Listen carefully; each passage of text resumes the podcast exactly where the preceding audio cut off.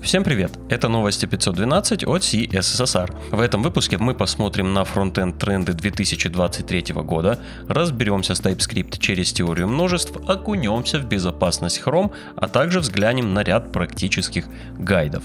В этом же выпуске анонс бета TypeScript 5.0, Chrome 110 и Firefox 110 и важное security обновление Git.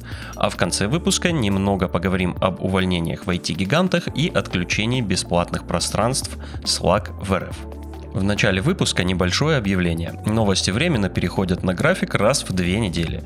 Выпуски будут выходить реже, но будут немного объемнее и, конечно, будут охватывать весь двухнедельный промежуток. Пока этот график запланирован на пару месяцев вперед, но, возможно, будет продлен.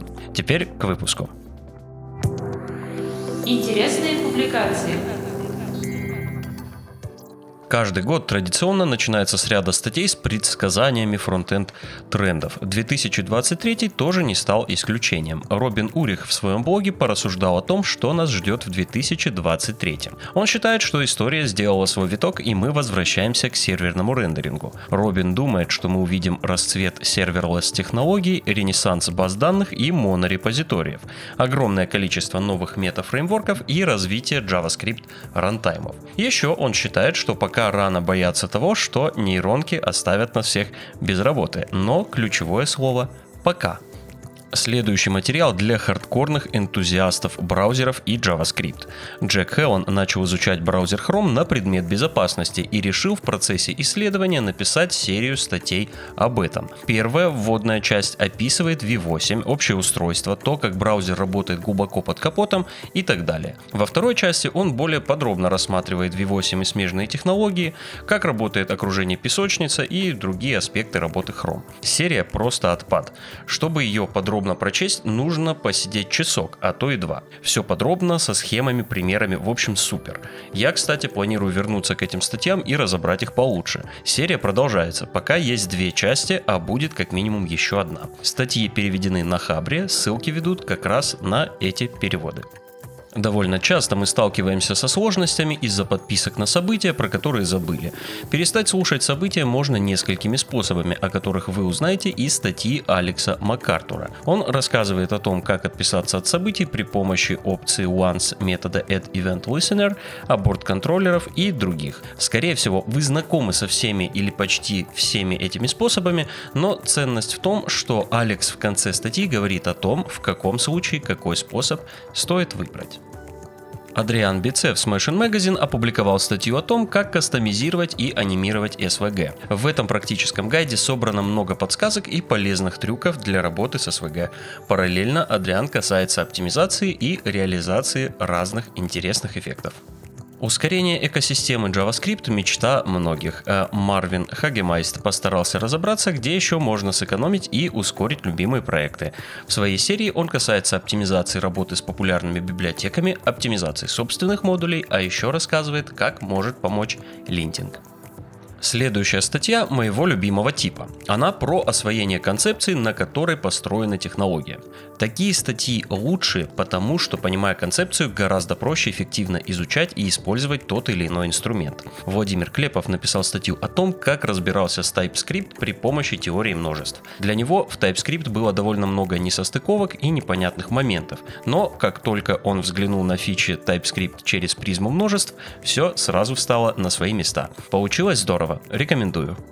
Продолжая говорить о TypeScript, Мэтт Покок опубликовал на своем канале видео для начинающих работать с TypeScript. За примерно 25 минут он пробегается по базовым аспектам и простым фичам TypeScript, от установки до разных типов и их применения.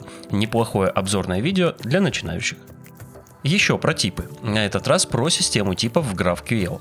Таня Раския написала статью об этом. Она описывает разные типы и показывает, как с ними работать. Здесь и про скалярные типы, кастомные скаляры, интерфейсы, объекты и другие типы. Все компактно и с примерами. Темани Афиф продолжает радовать нас разными CSS-штуками на CSS Tricks. На этот раз он написал заметку о разных способах сделать тень элемента с цветным градиентом. Бонусом он показал маленький примерчик с добавлением Border Radius. Еще один практический материальчик базового уровня. Он посвящен Playwright и тому, как подружить его с GitHub Actions. В статье описывается базовая конфигурация, работа с GitHub Actions, оптимизация и распараллеливание прогонов тестов. В конце все это собирается в единый workflow.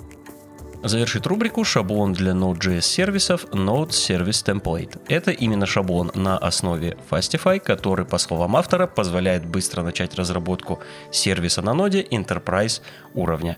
Можно заценить. Новости релизов. Вышел Chrome 110. В этом релизе появился новый псевдокласс Picture in Picture для задания стилей плавающим окнам с видео. Появилась возможность задавать стартовое поведение приложения с помощью нового Launch Handler API. Также была представлена опция загрузки iframe в режиме Credential-less.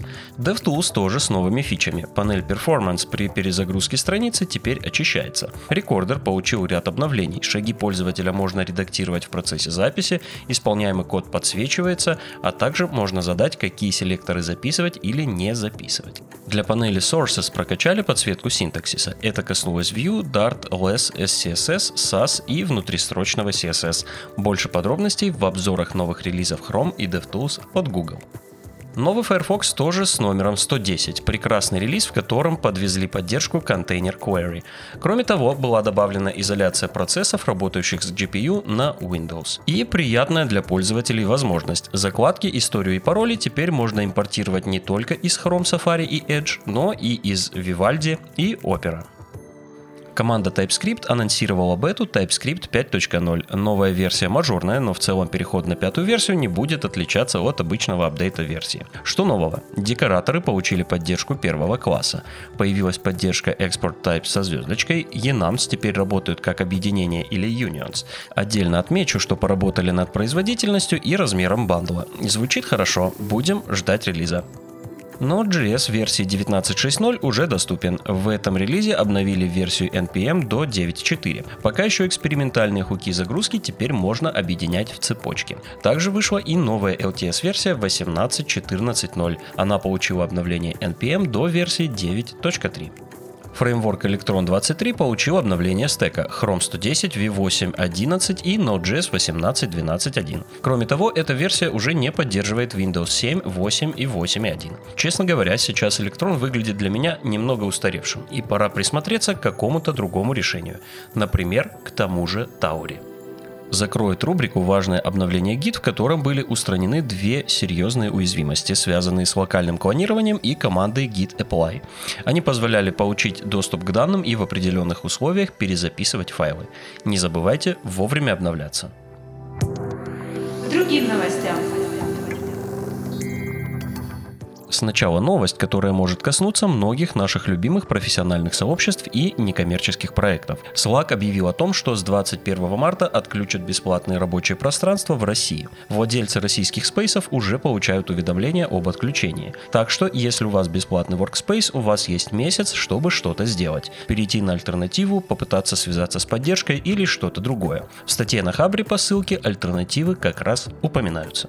Продолжается волна увольнений в IT. На этот раз сокращения происходят в GitHub и GitLab, которые сократят 10% и 7% штата соответственно. Добавлю, что при этом GitHub переходит на удаленку и попытается сократить расходы за счет офисов. Что сказать? Некоторые говорят об IT-кризисе и IT-апокалипсисе.